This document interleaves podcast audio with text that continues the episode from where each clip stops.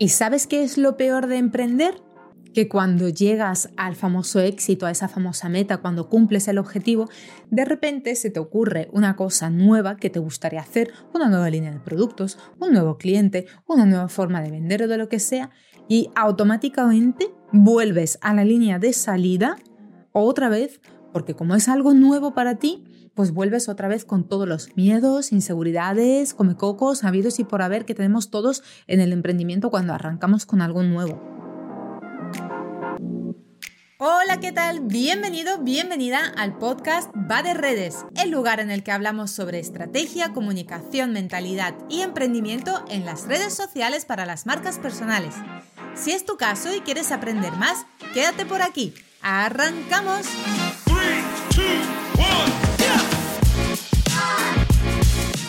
Hola, ¿qué tal? Bienvenido, bienvenida a este 16 de febrero, donde hoy vamos a tener un episodio cortito, cortito, cortito, súper cortito, pero para mí muy importante y quería dejarlo reflejado aquí en el podcast por una conversación que tuve con una persona hace un par de semanas. Y quiero hablarte sobre el tema del emprendimiento y algo de lo que también hablaba hace unas semanas con las alumnas del máster Revolución, porque eh, lo que yo quería en todo momento era dejarles claro que revolución no es la clase, esto no es, sí, vamos a clase, tenemos vídeos, tenemos ejercicios, tenemos deberes, pero Revolución, por ejemplo, estaba montado de tal forma que cada vez que tuvieran que empezar un proyecto, supieran cuáles son los pasos que tienen que dar para poder crear y montar el proyecto. ¿Y por qué digo esto? Porque muchas veces cuando emprendemos, al principio empezamos con miedo, con inseguridad, porque no sabemos a dónde vamos a ir, qué es lo que vamos a hacer, cómo se hace. Todo es desconocido, no conocemos, por ejemplo, el entorno digital o el marketing o las redes o cómo funcionan. Entonces, todo esto empieza a generarnos miedos, inseguridades y, empieza a, darse un, un mal rollo en el emprendimiento, ¿no? de, estar todo el rato haciendo cosas con miedo y con, con agobio. Y yo lo que trabajaba en Revolución y hablaba con las chicas era eso, que quería dejarles claro que no se ofuscasen en crear ese proyecto que ahora mismo tenían en mente y por el cual se habían apuntado en el programa, sino más bien que se tomasen el programa como esa hoja de ruta que deben seguir si en algún momento deciden cambiar, pivotar o, hacer cualquier cosa con su negocio, con su proyecto, con el cliente, o sacar simplemente un nuevo producto servicio o un nuevo cliente y, a ese cliente crearle algo específico. Porque en el emprendimiento pasa así. Imagínate que son como, que es como un camino donde en medio hay como una, fosa. Es súper profundo, hay una brecha enorme. Y tú vas con tus primeros pasitos, trabajando tus creencias, tus miedos, tus, eh, vas formándote los primeros clientes, los primeros aprendizajes, errores, tal cual, no sé qué. Pero siempre hay un punto en el que estás y dices, o salto y avanzo, o me quedo aquí y no avanzo. Pero claro, ese salto tú tienes ahí la fosa. Es imagínate que son 10 puntos, pues tú estás en, del punto 4 al 6, porque el punto 5 es la fosa. Y tú dices, ¿salto o no salto? ¿Qué pasa? Que yo a eso lo llamo como un salto de fe, ¿no? De saltas y, y a ver qué pasa. Te puedes tienes 50-50, el 50-50. O te caes y te vas al punto 5 o consigues agarrarte y pasar al punto 6. Y llegas al otro lado de la fosa y pasas al punto 6. ¿Qué pasa en este punto? Es un punto que si tú lo miras sería como una V, es un punto de inflexión en el emprendimiento donde mm, la mayoría de la gente no salta. Con eso te lo digo todo. De hecho, por eso, y lo vamos a hablar también la semana que viene, el 95% de los autónomos cierran antes de los tres años pero porque llegan a ese punto y ese punto es muy difícil de superar. Yo en su momento lo superé mm, trabajando mucho mis problemas internos. Lo superé confiando en mi pareja, lo superé dejando todo lo que me habían enseñado a 35 años a un lado, abracé el salto al vacío, abracé la frase confía en el proceso y si caes en el punto 5 no pasa nada, encontrarás la forma de subir y pasar al punto 6 o regresar al punto 4, coger más impulso y la próxima saltar más fuerte para llegar al 6 y no caer en el 5. Y me fue bien, pero yo lo hice por mis circunstancias, que volveremos a hablar la semana que viene, te digo, el jueves que viene vamos a hablar de este tema. Mm, pero te digo una cosa, el primer año, cuando yo emprendí, que fueron de esos del punto 1 al 4, los errores que yo cometí, el principal de ellos fue entregar el 100% de mí a los clientes. ¿Qué significa el 100% de mí? Que mis clientes venían por el boca a boca o a raíz de lo poco que me daba tiempo a hacer a mí en redes con mis redes. De hecho, mm, los dos clientes más importantes me han venido a través de LinkedIn.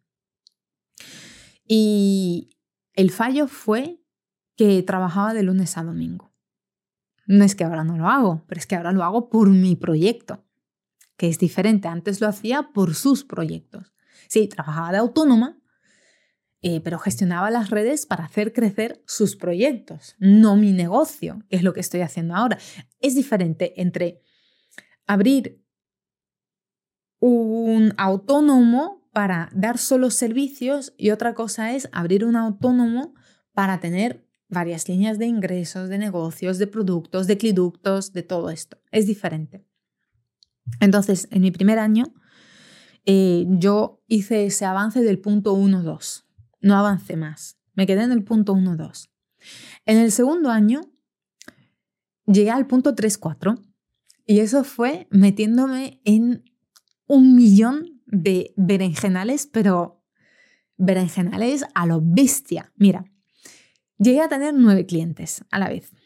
Eso es una bestialidad trabajando con redes sociales. O sea, eso es mucho, porque yo casi, casi, casi, casi en todos hacía servicios íntegros menos en tres, donde solo escribía los textos, programaba las publicaciones y creaba las historias, en el resto daba un servicio íntegro. Luego, me metí también a ser jefa de prensa de una de las carreras de montaña más importantes a nivel internacional, que se da aquí en Gran Canaria. Luego me metí a gestionar el departamento de marketing de los hoteles cuyas redes sociales ahora llevo, pero como se marchó la directora de marketing hasta que entró una nueva responsable del departamento de marketing, ahí hubo un vacío y yo entré durante dos meses o tres, ahora mismo no me acuerdo, a, llevar aquello hacia adelante para que no parase. Y yo decía, madre mía, esto no sé por qué lo hago. A mí me salían oportunidades y yo las cogía todas, no, no decía que no a nada. Por un lado, bien, porque me dio mucha experiencia, pero por otro lado, mal, porque se me fue otro año donde yo no hice nada, nada, nada por mi negocio.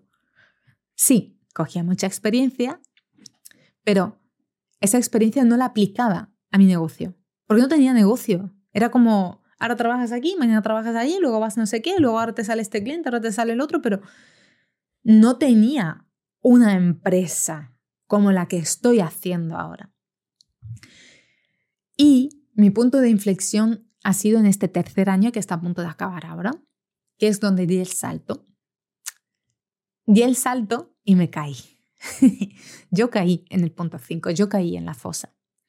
Yo di el salto con el sector turístico, con un programa preparado para el sector turístico, con una idea de entrar en las empresas turísticas y enseñarles a trabajar la parte de redes sociales, a unir los departamentos de atención al cliente y marketing y, los que eran empresas más grandes y animación para generar contenido para redes.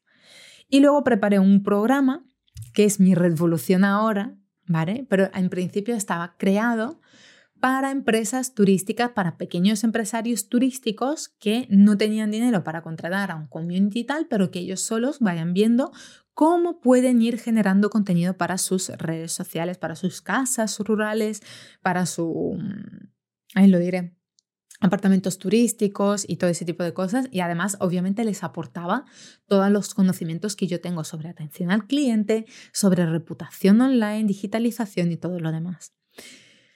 Hostia, que me di bestial, bestial. ahí caí en la fosa.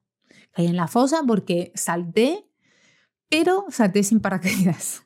Salté, no cogí el impulso suficiente, no hice una investigación de mercado adecuada, eh, confié tanto en que la gente mm, del sector turístico iba a querer digitalizarse y hacer toda la parte de social media, de redes sociales, que en ningún momento me planteé que quizás ese sector no quiere digitalizarse y no tienen la conciencia suficiente de la importancia que es tener presencia en redes. No me lo planteé, no, no, lo, no lo investigué, no lo hice. Entonces ahí me pegué una hostia bestial.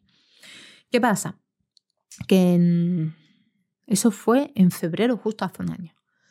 En marzo, abril fue el peor momento de mi vida. Ahí fue donde estaba en el punto 5, en la fosa, en la oscuridad, y tuve que tomar la decisión de pivotar de negocio, de cambiar, con todo el dolor de mi corazón de haber pasado 15 años en el sector turístico, porque aunque llevo tres años con la parte de redes sociales, yo sigo gestionando redes sociales de empresas turísticas, sigo estando cada día en el sector turístico a través del marketing, pero decidí mandar el sector turístico a paseo. Y eso para mí fue brutal porque yo no me imaginaba trabajar en otro sector que no fuera el turismo. Incluso a través del marketing, pero no me lo imaginaba, no me imaginaba otro nicho de mercado. Y ahí tuve un par de meses de, de bajona bestial, de una bajona muy fuerte, de una bajona muy potente. Y volví atrás. Lo que hice fue, en vez de buscar la manera de saltar al punto 6, volví atrás. Me, yo lo llamo la reagrupación. No sé si sabes de cuando te vas a una batalla, ¿no? Y, ves que vas perdiendo la batalla, lo que hace el equipo es, dice el líder, vamos a reagruparnos, a ver, vamos a reagruparnos, a ver por dónde podemos ir, una nueva estrategia, una nueva estrategia. Pues eso es lo que yo hice. Yo me reagrupé en mi casa, me pasé mis momentos depresivos, de bajona, de vaya mierda todo esto, y luego dije, vale, ¿Qué puedo hacer ahora?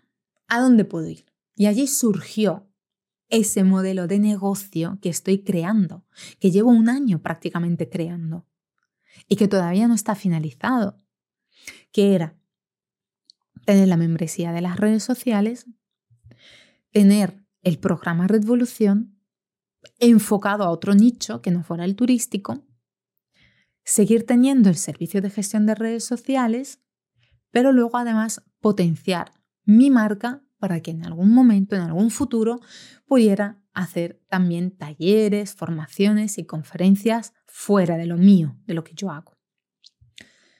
Y ahí es cuando realmente hice ese cambio a 180 grados porque me enfoqué a las marcas personales, me enfoqué, en lugar de enfocarme en un nicho, me enfoqué en un nicho de, mm, de, sector, me enfoqué en un nicho de marca, de gente que trabaja su marca personal, que está en un momento en el que necesitan ya tener presencia estratégica en redes sociales. Y cambié el nicho. Cambié el modelo de negocio y eso es lo que estoy construyendo desde el año pasado. ¿Qué pasa? Que para dar el salto tuve que soltar. Tuve que soltar varios clientes de gestión de redes porque necesitaba tiempo para crear el beta, para trabajar mis redes, para preparar toda la estrategia de la web, del email marketing, de la membresía. Creé un infoproducto que es Kaizen, que salió un poco de la nada, de planificación estratégica para redes sociales. Es productividad enfocada a las redes sociales.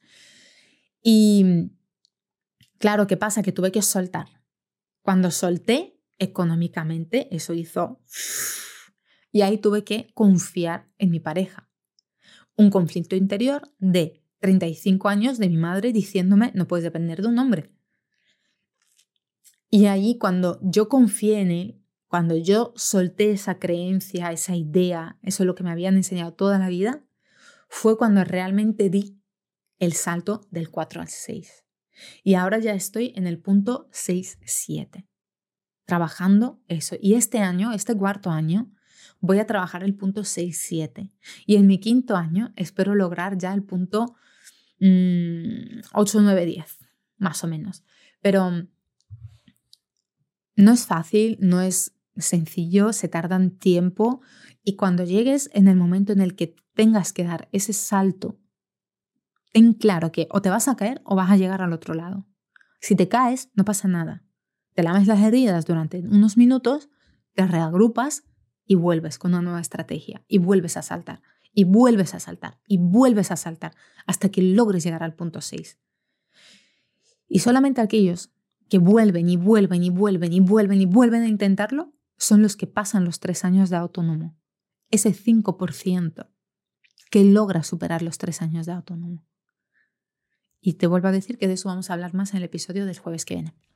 Así que me encantaría saber, según tu opinión, en cuál de estos puntos estás, estás tú. ¿En el 1-2, en el 3-4, en el 5-6, en el 7-8, en el 9-10? ¿Dónde consideras que estás realmente con tu negocio ahora mismo? Y con esa reflexión te dejo para que disfrutes del jueves, que tengas un maravilloso viernes y nos escuchamos la semana que viene con un nuevo episodio. Chao, chao. Nada más y nada menos por hoy. Gracias por estar al otro lado y si te ha gustado, dale 5 estrellas al podcast para ayudarme a crear más contenido como este. Un besazo enorme, hasta el lunes y que tengas un muy feliz fin de semana. Chao, chao.